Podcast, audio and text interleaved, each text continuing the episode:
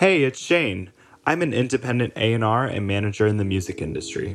Over the past few years, I decided that I wanted to launch a podcast about the journeys of musical artists and other industry folks from a mental health perspective.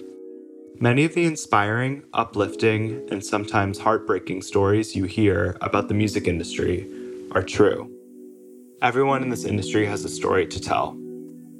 I hope through these vulnerable conversations that we're able to inspire creatives in music and also shift the music industry towards one that is more welcoming and encouraging to all. Welcome to IntentCast.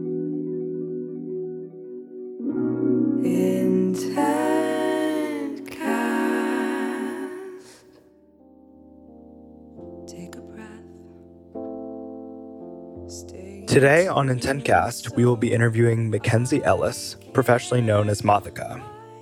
A survivor of sexual abuse, suicide attempts, and alcoholism, Mothica turned her journey to sobriety into a piece of art with her debut album, Blue Hour. Charting at number three on iTunes, Blue Hour followed the success of TikTok viral single Vices, which has attained 10 million Spotify streams and shot to number two on the iTunes charts, all without the assistance of a record label. Blue Hour is an album that grapples with newfound hope, building upon Mothica's catalog of dark pop anthems, which have accumulated over 120 million Spotify streams. I hope you enjoy this episode of IntentCast, where we talk about all of it. Hello, Mackenzie, aka Mothica. Hi. How are you doing? Doing well. Today is a better day than this week, I think. Oh yeah, because of like everything in the world or personal stuff or both. everything in the world, but also I just feel like uh, it's constantly a game of whack a mole where like mm. issues are constantly popping up everywhere. yeah, and then like they kind of. It's weird. I don't even know like where to pay attention. I just feel like everything's a little bit of a mess. oh my god, yeah. Yeah let alone what's happening outside of me. It's just like even, yeah, it's everywhere. Yeah, I think it's actually really interesting, even for you right now, because you're at home mm-hmm. um, mm-hmm. for a little bit longer in Oklahoma City.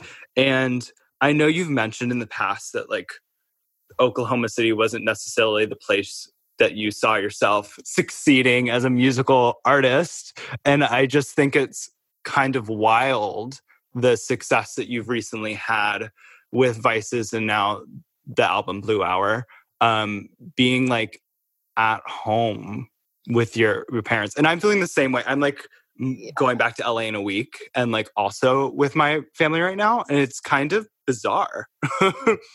yeah, I think there's so much I wouldn't have done like if I hadn't, you know, gone home during quarantine, especially with the TikTok videos, like I I'd had an account for a long time, but it wasn't till I had nothing to do all day that I started posting.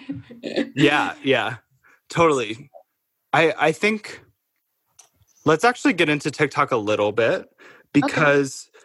what strikes me about your time in the past, I guess 6 months in this quarantine is that you're actually you've actually shared quite a bit of content that came out last year before before things sort of took off but also like you're so open and honest about your mental health but also your TikTok is hilarious and I'm curious if you feel like you've if TikTok is exploding for you because you get to show these other sides and of your creativity. I mean, I know you went to school for art as well, plus mm-hmm. like comedy, but also being super real. I don't know. It's like uh, it's such an interesting platform that yeah. I'm wondering what you think about.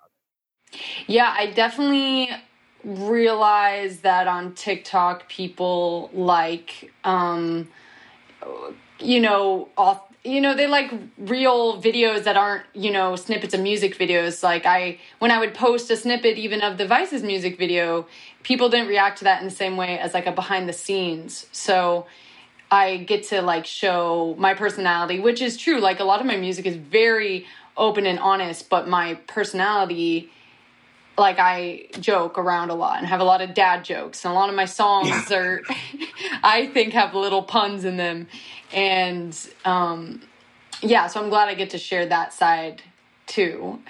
yeah, I mean, you get to joke about both like the dark and the light. I mean, it's like it toggle you toggle between the two kind of effortlessly, and it's interesting that um, I love the theme of Blue Hour, living kind of at this cusp of dusk and between night and day, yes. and like between. I feel like you've lived on that cusp for quite a bit but you are expressing yourself in a way that shows me that you have a little more control over that cusp now and it's and you can ex- express it artistically would you agree or disagree with that yeah definitely i think something that blue hour was just a word that was rattle, rattling around in my notes for a long time and then you know i kind of one of those like creative people that like music sometimes will get boring to me and I have to be obsessed with something else. So I got yeah. really obsessed with film and a lot of the filmmakers I follow, cinematographers and stuff, always talk about Blue Hour and their mm. um in their shots. And so then that came up again and uh I also think that like as as a creative person and also as a um you know recovering addict like uh what I'm looking for is very fleeting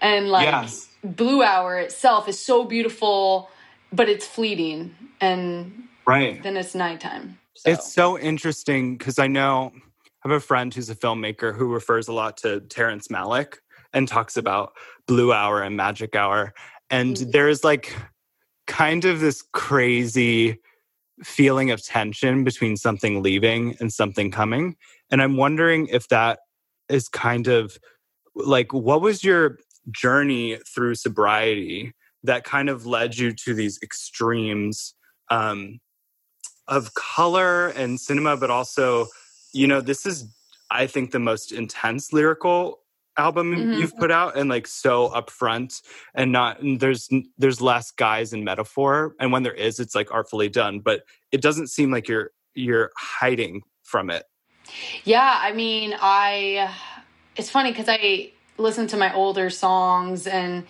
uh, they were so you know yeah like doused in metaphors and uh, honestly the craziest thing about this album is well i wrote it when i kind of realized i had a drinking problem and that it was like serious and i really needed I just kept saying the same things over and over again. Like the pattern just repeats. And I was like, okay, I finally need to like get a hang on this.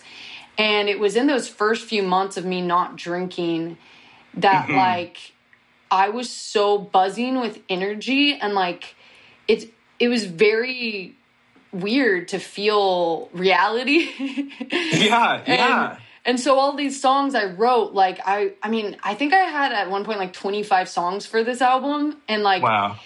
They just were like coming on me like I had to write yeah. about it and I don't think I could write those songs now because like honestly, like I was like, I'm okay. I've I've made all these songs about alcohol and about those feelings. I get to talk about new things, topics now. But um, yeah, yeah. So I mean, those song I felt like that the process of writing it. There was times where we'd be in the studio and um, it would just be so magical, and I would like leave and like cry in my car. And, yeah, and felt like I was doing something right for the emotions. Yeah. Totally. I mean, it, it is that blue hour. It sounds like you were creatively like explosive for yeah. that moment and you captured it before it went away. Just, you know, in the same sort of um the the idea of light and darkness. Um I'm curious when you talk patterns, um when is that did vices kind of relate to that realization um, that there were certain patterns that you were undergoing and how did that song come to be so that song was kind of like one of those like blind date sessions where writing with songwriters and producers i had never met. And every time i walk into a room i have a couple song title ideas usually. And one of them was vices which i had tried to write a song with the same name a couple times but it was just kind of like when I stopped drinking, I got became obsessed with ice cream and sugar and then I was Yeah. like smoking cigarettes, and I was like, oh my god, there's always a vice. And briefly, I was addicted to Candy Crush Saga. no, but like actually, I spent money on it so bad. And but yeah, so I was like, oh my god, there's like you know, if it's not this, it's this. If it's not this, it's this. I'm always replacing it. Um, right. And you weren't, you were talking about like, you know, alcohol, but also uh, places and things and, and situations, even like rooms you don't want to be in.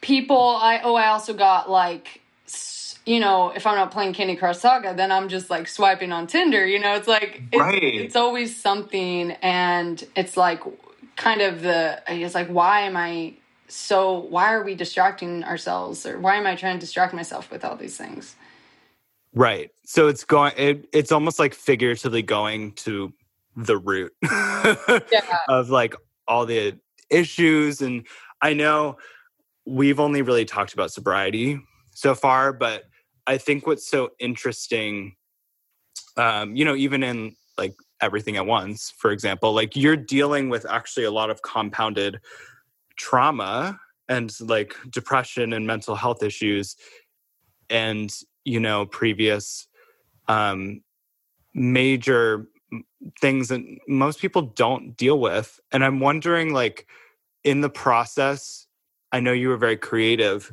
but what was it like after the sessions like as you said where you were just like crying? Was it like cathartic? Did you feel like you were getting anything out Or- definitely music yeah is always cathartic and you know like i think i'm it's funny because as someone who writes words and you know lyrics i feel like i can't show some emotions to people. Uh-huh. and so even when i'm writing a song like i can't even show what it means to me until i'm by myself later or whatever. So yeah i, I feel like uh, music is one of the only ways i can get that complex emotion out of like why am I doing this or whatever. Um, but yeah, it was very cathartic. And uh, I mean, the new songs I'm writing after Blue Hour are even more, I think, uh, uh, honest and, well, not honest, but even more like, oh shit, she's talking about things. Um, yeah is um is that the upcoming ep that you're talking about yeah. Yeah. I actually, I think it's. I I wonder is that does that EP center? Um, it's Forever Fifteen, right? Yeah. That- yeah. And is it um, centering kind of that period between you when you were thirteen and fifteen and dealing with both abuse and Uh, yeah, well, one song, the song Forever 15, is about that. Mhm. But uh, all the other songs are kind of about other topics that uh, I felt like I didn't really get to speak about, especially like body image. Um, uh, I have just like, it's in a lot more like angsty and, uh, well, not angsty, but like it's a lot more empowering and kind of gritty Mhm. while I think of Blue Hour as being very blue and emotional and sad, and I needed to write that to get to the place where I'm at now, which is like I am like in charge. Yeah, yeah. Do you attribute that kind of to um like new clarity that you've found since going sober? And can you talk about that journey? Cuz also I I know you mentioned this but you know usually a debut album isn't an artist's sobriety album. And like there's there's a lot of time and work and effort and ups and downs that you've been in to get to this place where you're at now um Yeah. like a lot more than someone releasing an album that they like recorded in a year. Like these songs wouldn't exist if you hadn't gone through this process. Would you like to talk a bit on that process um and kind of the ups and downs around it especially for folks who are going through the same thing or their own vices of whatever things they're dealing with? Yeah, well, it's um I mean, I knew from a young age, even in high school that I well, one in high school I definitely romanticized drinking and drug abuse and and I always thought it was cool to like I was drink whiskey and write songs on a piano by myself. Mhm. Yeah, like yeah. 16 like uh, just imagining being this like hobbit writer person that just drinks alone or whatever. And I thought it was, you know, I definitely thought I, you know, I'd die young and that was my going to be my life. And and uh and it's funny the thing that really got me to stop drinking wasn't like a lot of the depression and well self-harm and because i was hospitalized a bunch of times. And yeah. alcohol poisoning hurting myself. And the thing that really got me to stop drinking was i went to this party in la mm, yeah and i was so that, that tracks i was so embarrassing i was so embarrassing that like you know, when I drink, I just tell everyone every traumatic thing that's ever happened to me. I'm in the same boat. I have like a little stand up routine I do. And then this was the worst part, and I'll find these recordings one day and burn them. But I made the person that owned the house, it was a musician's house, play beats so I could sing and freestyle over them. Oh, because it was time to write at the same like, time. I was like, I want to write songs right now, and I. and I was like, I think I left my purse there too. And I came back the next day just like with so much shame. And I felt that shame hundreds of times for sure. And I was just like, I can't like be this person. Like, I can't mm-hmm. live with how embarrassing because I'm not that outgoing when I'm not, you know, that drunk. Like I was like, mm-hmm. oh, these people are gonna remember that. yeah. Also, like for folks listening, like LA parties are a different beast, and also like dealing with being in a music environment at a party is like talk about vices like insecurity, like trying to show off, like trying to be seen as uh, something that I can definitely relate to at those types of events. And like to have everything mixed at the same time is like such a uniquely ripe situation for embarrassment. I know. And I was like, I was like, is that really the thing? It's like my pride is what really got me to be like, okay, I should look into this because uh, I can't be dancing on tables anymore. I mean, I think it, there's always like that. There's always multiple moments, but there's always like that one moment that people cite when they're they decide to make a major life change. Yeah, and it's always it's funny because it's always like a result of so much that came before. Yes. Yeah. That like a fun party. Like I realize from your story that th- that was like really embarrassing but I could imagine in my own situation as well that it's like, you know, these it's it's years of things that like catch up. And then you're like, fuck. it just took one yeah, like thing to fall. that's definitely not the you know worst moment I've ever had in, at all. But it was like, okay, this is the final straw. Like, especially because I wanted to move to LA, and I was like, I can't move here and be known as that girl that like mm. spews her life story to strangers because mm-hmm. I'm sure god I'm sure there's many people that met me and I told them all of my experiences well ironically your music has taken off because it's spewing your story to strangers which is really cool but I'm glad that you feel more in control of it yeah um, which I think is like another theme that I really noticed on the album, especially in like now and hands off, like this kind of fear. I don't know if it's a fear of intimacy, but actually, like, it's the difference between emotional and like physical intimacy mm-hmm. kind of mm-hmm. rolled into one. Um, do you want to talk through that theme? Because I know it relates possibly to like your childhood and some situations yeah. you've been through. And like, did you have to rel- relive any of that to like write this or have what was that situation like? Yeah, I mean, hands off was, you know, when I stopped drinking, I kind of got this confidence back and I was going on mm-hmm. tons of just like dates, mostly to just distract myself from Yeah. have something to do. And uh I realized that like I had one really kind of negative experience on a date where this guy just really it was bad vibes and he he just like I realized like I don't even want to be like hooking up with people. I want to Yeah. not be alone. and Yeah. I'm using these, you know, random people I'm meeting online as an emotional intimacy instead of, you know, I don't know, strengthening friendships.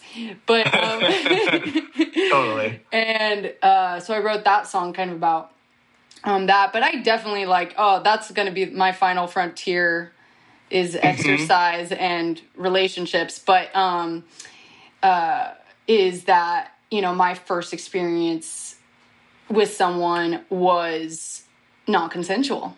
You know, Yeah. like I it was you know someone in power that took advantage of you know working with children, youth pastor that kind Yeah. of manipulated me into this experience.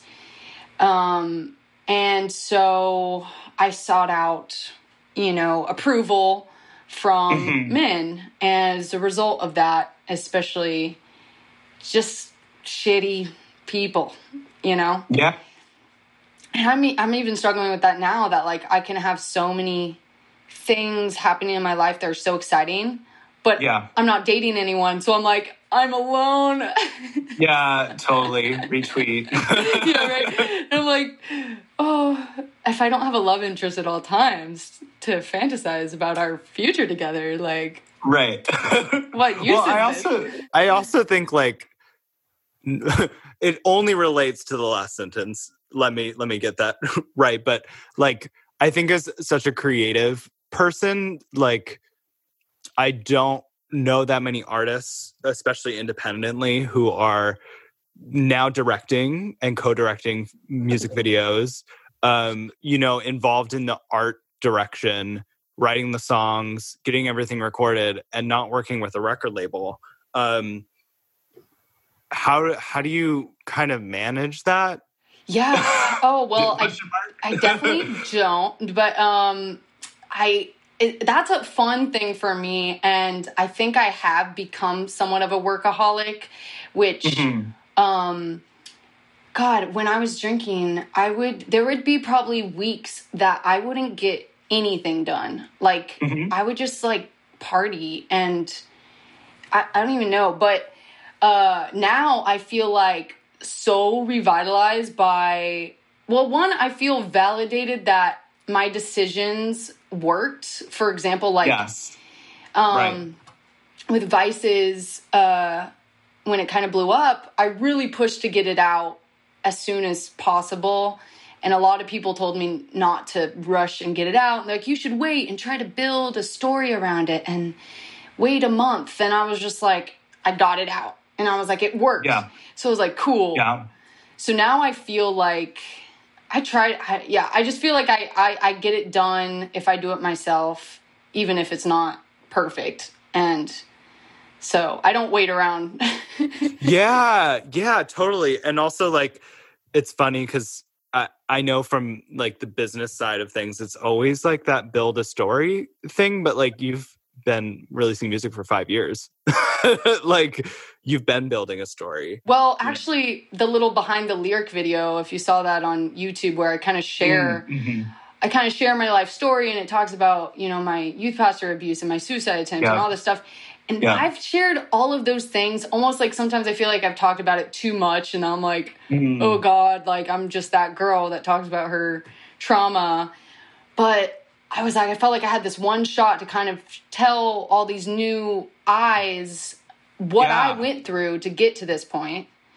Yeah. So when I made that little video, I didn't even show my manager or anyone because I didn't want them to deter me from posting it. because you're like this is getting out into the world yeah, I was like, Like, even this if is even if you have a note, like I'm just putting this out, and Mhm. and then someone commented like, like her chipped nail polish, like well, I don't know, like they're saying that they liked how um, not perfect it was. So I was like, great, cool, good, um, yeah. Yeah. I mean, it, it is interesting. How how have you felt? So so Vices like blew up on TikTok. Um, but it wasn't just the song, it was also your story and then like your following also blew up on TikTok. Mhm. Um, and then you released the album and it hit number one on the iTunes pop charts, which is just f- for everyone listening, for an independent artist to be able to do that and also hit number two on iTunes with a single that's released independently is completely insane. I it just doesn't happen.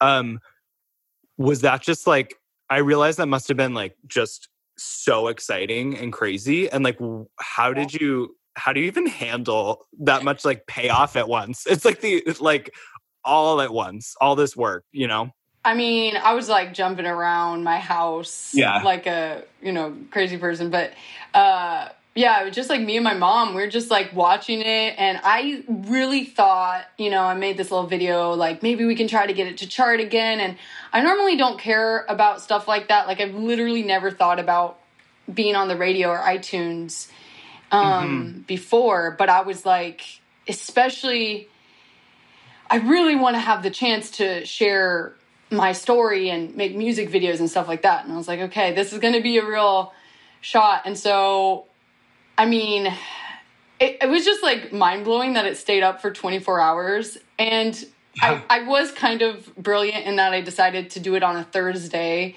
So none of the Mm. new music on Friday was out. Right. that helped.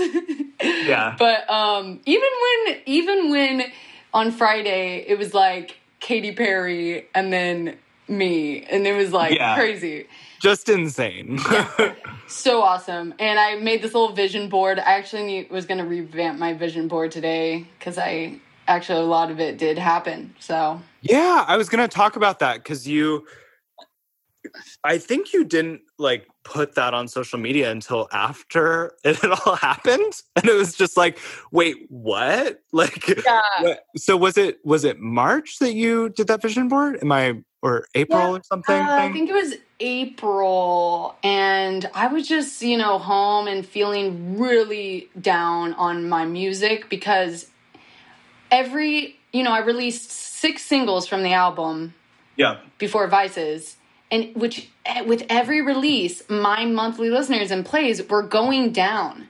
And I'm like, how am I Mm. putting out new music that I think is better than what I put out before? And yeah my audience is shrinking. And I just Yeah. had that anxiety of like, oh God, like what am I gonna do if music doesn't work out? And I was like watching these videos and I made this like vision board and I made this um letter that I would read to myself out loud every night. And like I can be a skeptic, but you know, two weeks later it worked. So I was I like mean, the, the progress is there. I was like, oh shit. Um, and and I do think it's so much about you know I decided to really give it my all, and um, I mean I always have. Well, that's not true, but during quarantine and with this album, Yeah. I kind of felt like I didn't have anyone on my side, even in the industry, and I Mhm. very much felt like I'm going to do as much as I possibly can for this album, and just hope it works. Yeah. Yeah, totally. And I'm sure as far as industry support goes, um, I loved your post for um like for reviews of the album because you mentioned like, you know, I couldn't get into these publications yet. You have like quotes on there from like Blackbear, who's Yeah. incredible, and like Sub Urban and like Yeah. and friends and like your dad, I think. And Oh, yeah. um what as far as your relationship with the industry, also I am from from what I know from my side, I'm certain that folks reached out to you when this started to explode. What how did you make your decision that you, you know, would keep building this independently or organically? Um, the the decision to release Blue Hour independently was really that there's a lot of ways it could have gone down, but all of them led to my album being delayed months because you know to get a new partner and stuff like that. It, and I very much felt, and also there's like maybe Vices won't be on the album and stuff like that. And I was just Mm, like, I wrote mhm. these songs to exist together. Yeah. I've already started writing what's coming next. Yeah. And I'm like, I just want to get this out and do it myself and not have anyone come in and maybe have their own opinions on what it should be. Yeah. And um, so, yeah, it just ended up happening that it's released independently and it seems to be working so far. But um, Yeah. uh, yeah, and but that's one thing I've always with the industry is like I I most people that hit me up had heard of me, hmm but it's always been the conversation of like let's see what happens. Let's see what Yeah. happens or you know like oh we want to see you play live and I'm like well that's not going to be happening for a while. Yeah, it's gonna be a minute, and by a minute, I mean we have no idea. Uh, but um who knows what will happen for the next chapter um yeah, but i do feel very like validated in that like the decisions i made have paid off and so i'm like feel confident about moving forward yeah. You know, it can be. I think it's it's tough because like I'm such a a fan from from my side of the equation, but also like from your side of the equation too, of just folks who are interested in things before they even are heard. You know, like I love as like a manager when a writer artist I'm working with sends me a demo and I'm just like, what the f? Like this is so good. Like I literally uh, I'll like cry if it's like if I just completely feel it and feel so 100% behind it. Um but then you add like money to the equation and it just like confuses the process a little bit. And it's like so cool to see a song just explode by itself, you know? definitely and it that's the the awesome thing about vices which um who knows what would happen if it had like some money in it but um Yeah. it it didn't go viral on TikTok in that like it's only used in I think like 4,000 videos Mhm. but people actually went off of TikTok to listen to it. And- yeah, they were drawn to you and the song, which is like not the norm always. I mean, we're all kind of learning how that works now, but it, it doesn't always happen. Yeah. So, I mean, one thing that I've always I've ne- what I've been independent my entire music career and so I've never had the machine of like uh, you know, PR, promo and like one thing is for me that I'm really hoping to get is uh, you know, pitching my songs to commercials and TV shows and movie trailers, stuff like that. That like I've tried to cold email people, be like, "Hi, it's me." yeah. and they're like, we know you. um, so I don't know. I, that, that's definitely I'm always thinking about the grass is greener on the other side. Um, but I am doing uh, one thing I'm excited about is like because of some of the merch sales I got, I'm doing this music video that is definitely the most ambitious thing I've ever done. Like next Awesome. next week. oh my gosh. Yeah, and uh, I mean it's it involves a monster, so it's Oh, okay. Yeah. Those are not cheap, by the way. Just so everyone knows. yeah full prosthetic makeup monster. Ah, yes. That's so exciting. Is it for another single off of this album? Yeah, so it's for Blackout. Oh, nice. That one is so cheeky. I Mhm. love like the production around it, and it's just so sassy for what Yeah. it's about, especially. Yeah. And I know it's one of your favorites, right? On the on the album. Yeah. I mean, that one was like the one that put me through the ringer the most with like, because it Ah. had, you know, I had it reproduced. There's like a different version of it um, that was more 50s sounding. But uh, yeah, that the video, I mean, we'll see how people interpret it. It's going to look like basically a monster horror music video, but the reasoning behind it is like basically about addiction and how I manifested Mm. this monster that I if I keep living with it, I will, you know, ultimately have my demise. So yeah. Yeah. such a that's such a different thing to manifest than like a mood board too. yeah. And that's uh I feel like that there's a lot of responsibility involved in that statement i think too um like being able to like you know you didn't control how these things happened but sometimes from a mental health perspective you can tr- can control how they grow or when it's time to say goodbye. And um yeah i like the i like the regaining of control. And also it sounds kind of funny and fun so it's definitely gonna look more fun than the meaning behind it. Mm-hmm, so mm-hmm. we'll see if people can interpret it but like yeah it's basically that. Like i ha- always had the ingredients for you know addiction and and i will say like i definitely romanticized it and wanted uh-huh. to live with this monster that i loved and you know tricked me but like yeah. eventually i was like okay i gotta get rid of this totally um i really want to talk about sober interlude oh yeah like great one of my it's like a minute and 10 seconds or 11 yeah. seconds and i don't understand how you fit so much into one little like song. Um, do you want to talk about that? I mean, it, and also like it reads like a little poem, and mm-hmm. I don't. I want to know who you're singing to, yeah. and when you wrote this one.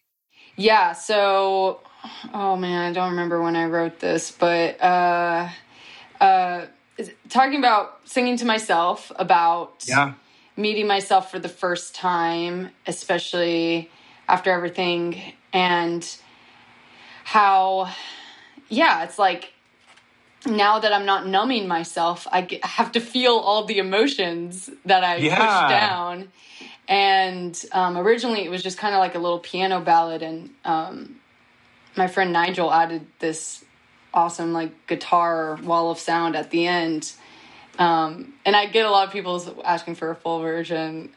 I confess i have texted people saying, "Can she please release a full version?" Yeah, but take your time. Um, I just I love that one, and also it reminds me so much of. It's like the end of the song is like when it takes off, but yes. we only get like one chorus, and it's it reminds me so much of that moment in like hide and seek by Imogen Heap, where she like soars into the sky to know you didn't know she had in her, and you're just like, oh. Sh- like there's like a yeah. star in the sky. You know what I mean? Like it feels completely unexpected. Um I think it's funny that it's so short.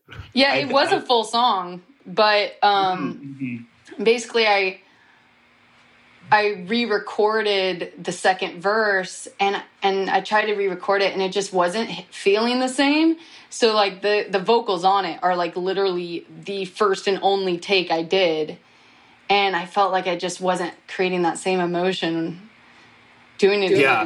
So then the like, day of. Yeah. That's that's amazing. That is just like a little sparkling moment. Um, and then you've kind of embedded this like manifesto in in the outro to Crash. Um, I love the image. It's about Blue Hour, um, mm. but it's also about how you can be a- attracted to this light like a moth um, in a way that can be destructive at times, but enables growth and yes. change. Um, what do you feel?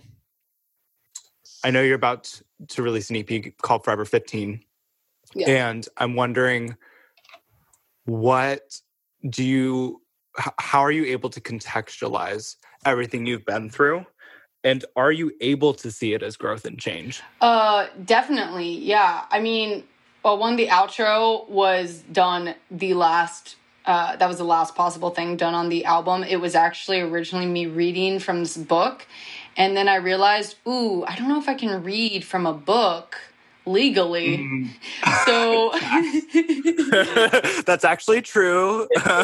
And I emailed the author, and it was like too much. So I quickly wrote a voice memo to basically be in the end of the song, kind of about what the album means to me. And, you know, I'm glad people liked it. And um, I think that uh, all of my songs are kind of like trying to understand my own emotions and to be a better version of myself for the younger me.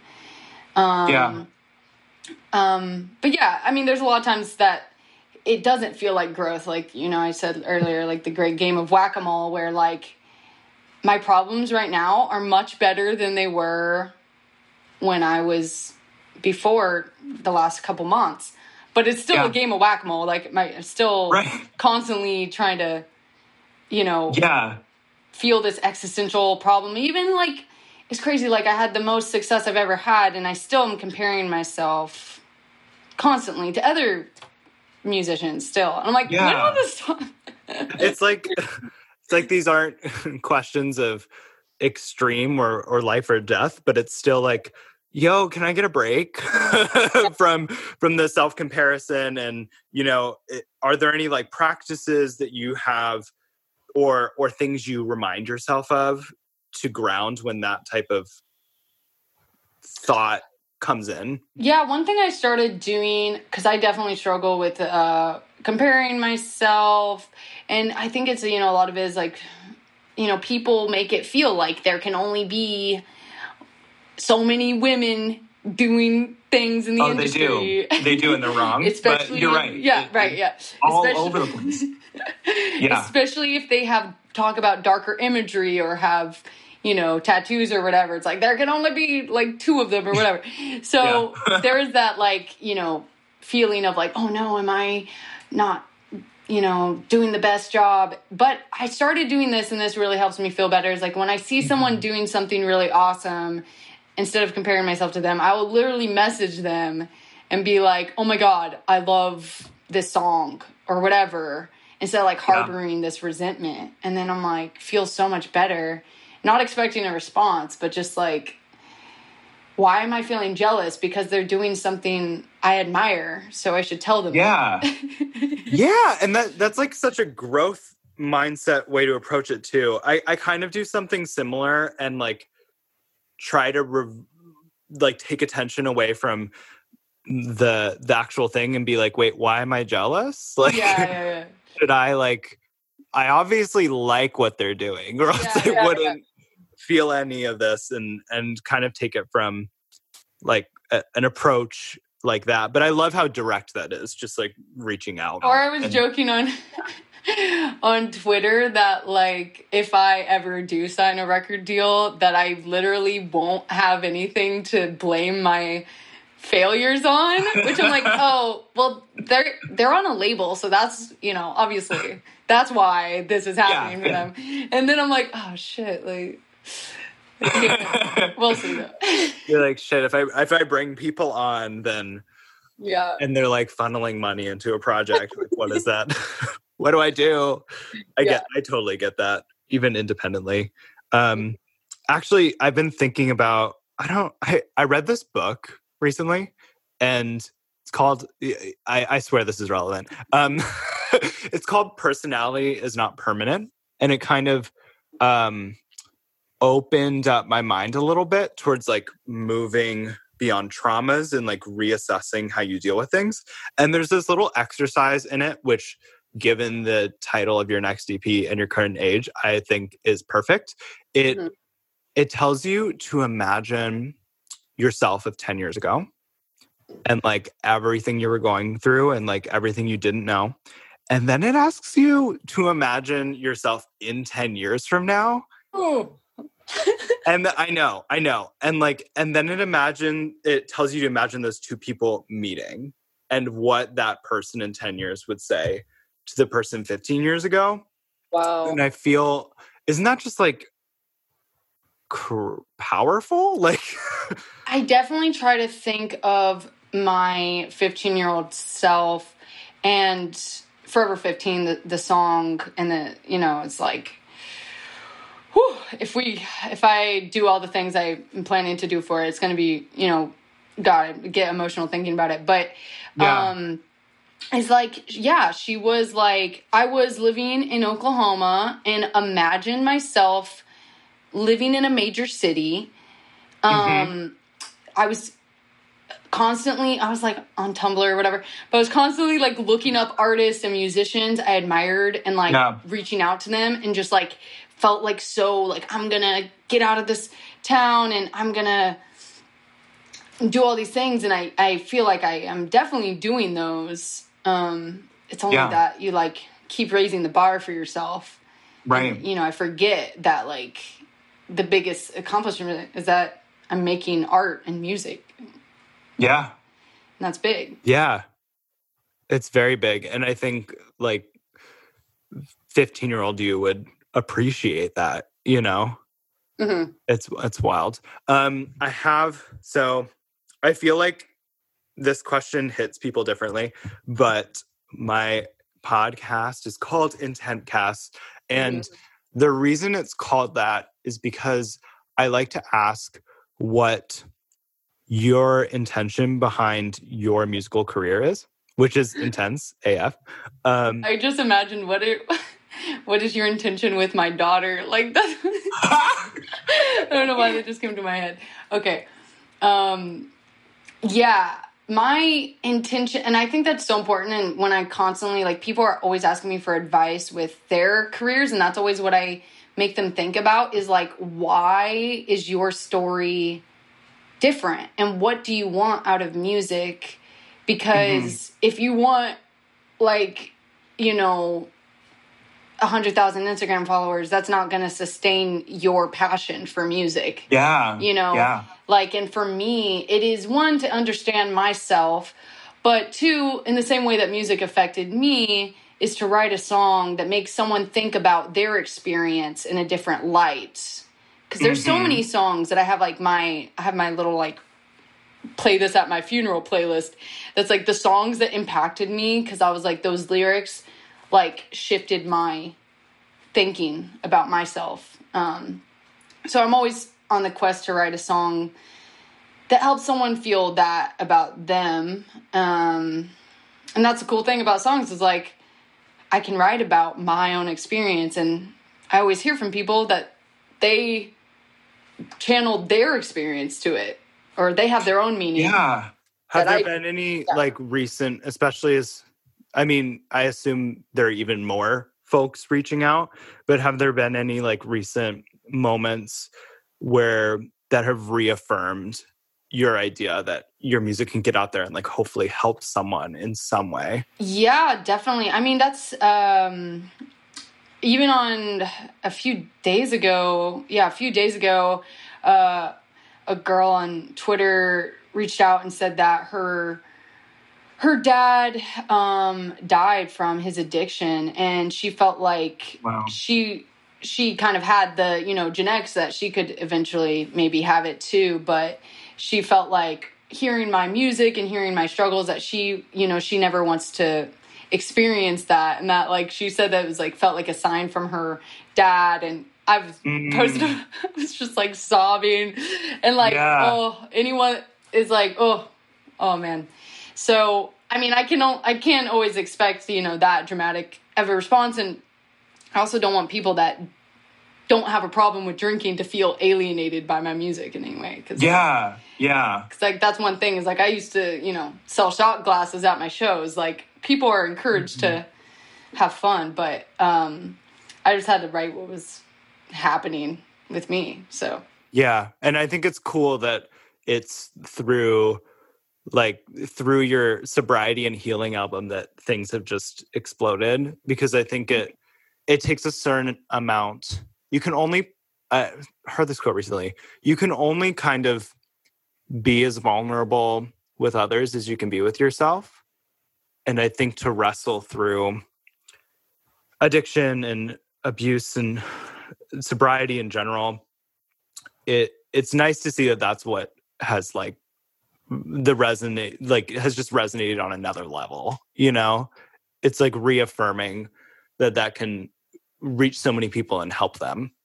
Yeah, and I, I guess it's like something I was just thinking about is how maybe uh, in a lot of ways I kind of feel detached from my experiences, um, especially Mhm. like growing up with my youth pastor and my suicide attempt that I talk about very openly. Yeah. And um, I think in some ways I almost have separated myself from it in that now I get to share it as a story because obviously it's like something that happened to me, but there's always new ways that I can shed light on that creatively. And I guess it's like that, you know, write what you know. And now I, Yeah. um, cause yeah, I, I, I did used to feel insecure that I was like, you know, talking about it too much, but you know, it's way more pressure to be like, share that in one way. Like, I feel like I need to Right. write a song about it. I need to maybe express it in a video. I made this little like documentary thing kind of telling a little bit about it and that's how I deal with it is sharing it in new ways. Yeah, yeah, it's a different. I mean, people. So, um, sometimes with like really large traumas, people have to like distance themselves because it's not something you could have healed when you were 15. You know, like it, it, it wasn't ready. And I, I, I admire your approach in sharing it and like creatively expressing it for yourself and for others. Um, it's super inspiring, and I- I realize that like the depth of um, all these things that have happened to you, like people, not everyone can understand all of it, but like to see the glimpses and like relate to, I think has been helpful to a lot of folks. Yeah. Yeah. Um, and also like thanks for taking time to chat about it. Definitely. Yeah. And um that's one thing like I try to not read comments on a lot of my video, like for example the first Vices video that blew Yeah. up. Um and I made a YouTube video about my attempt and it goes into like more details of exactly that night yeah. and everything. Graphic and Oh, yeah. by play. and oh man, I sometimes get notifications of the comments, but like I just like don't look at comments cuz hmm for the most part people are nice but you'll see some people that are just like awful trolls that are trying to make you feel bad and and i'm glad that it's been so many years since that experience because like mm-hmm. if i was 16 and i had seen some of those comments it would have affected me so much more than it does now almost 10 years later Yeah. So- Yeah. I, I mean, even uh, on one of your recent posts, you talked about how um, your femur snapped during that yeah suicide attempt. And you mentioned that they reinforced it with a metal rod, making it stronger than before. And Mm. that's what pain gives you reinforced strength. And Yeah. I just like think that's like such a beautiful way to recontextualize what something means to you when you're like able to process it. Like it's Yeah. it's just a do you want to talk on that reinforced strength and if you're feeling it now? I mean, yeah, I definitely am feeling it now, and I have to remember. Um, I mean, everyone has their own. You know, everyone's worst experience is different, and something I used Yeah. to struggle with is if I would. I'm just thinking like I was dating someone, and you know they would tell me something awful that happened to them, and I would almost feel like that's not that bad. like a competition almost. Yeah, I was like, that's not that bad. But you know, I'm remembering now. You obviously like everyone has their own experience, and uh, their pain is as real to them as it is to me. And I just wrote a song about this this week that I really hope I end up putting on my EP. But basically, about like how I've been through so much that I don't like, like nothing really phases me. Mhm. Yeah. And I'm like- certainly not the little things. yeah yeah yeah and i can like laugh about about things now and um and be like you know i've been through all of that so this can't be that bad Totally. Totally. Um, amazing. Well, thank you so much for taking the time to chat through your new album, Blue Hour, which everyone should listen to, um, and the way it ties in with all the mental health stuff. Um, I, I think it's so important that you're, it, it's like right in our faces on this album in a really inspiring way. Um, and I just want to thank you for turning it into art. yeah thank you this is so fun and i'm excited Yay!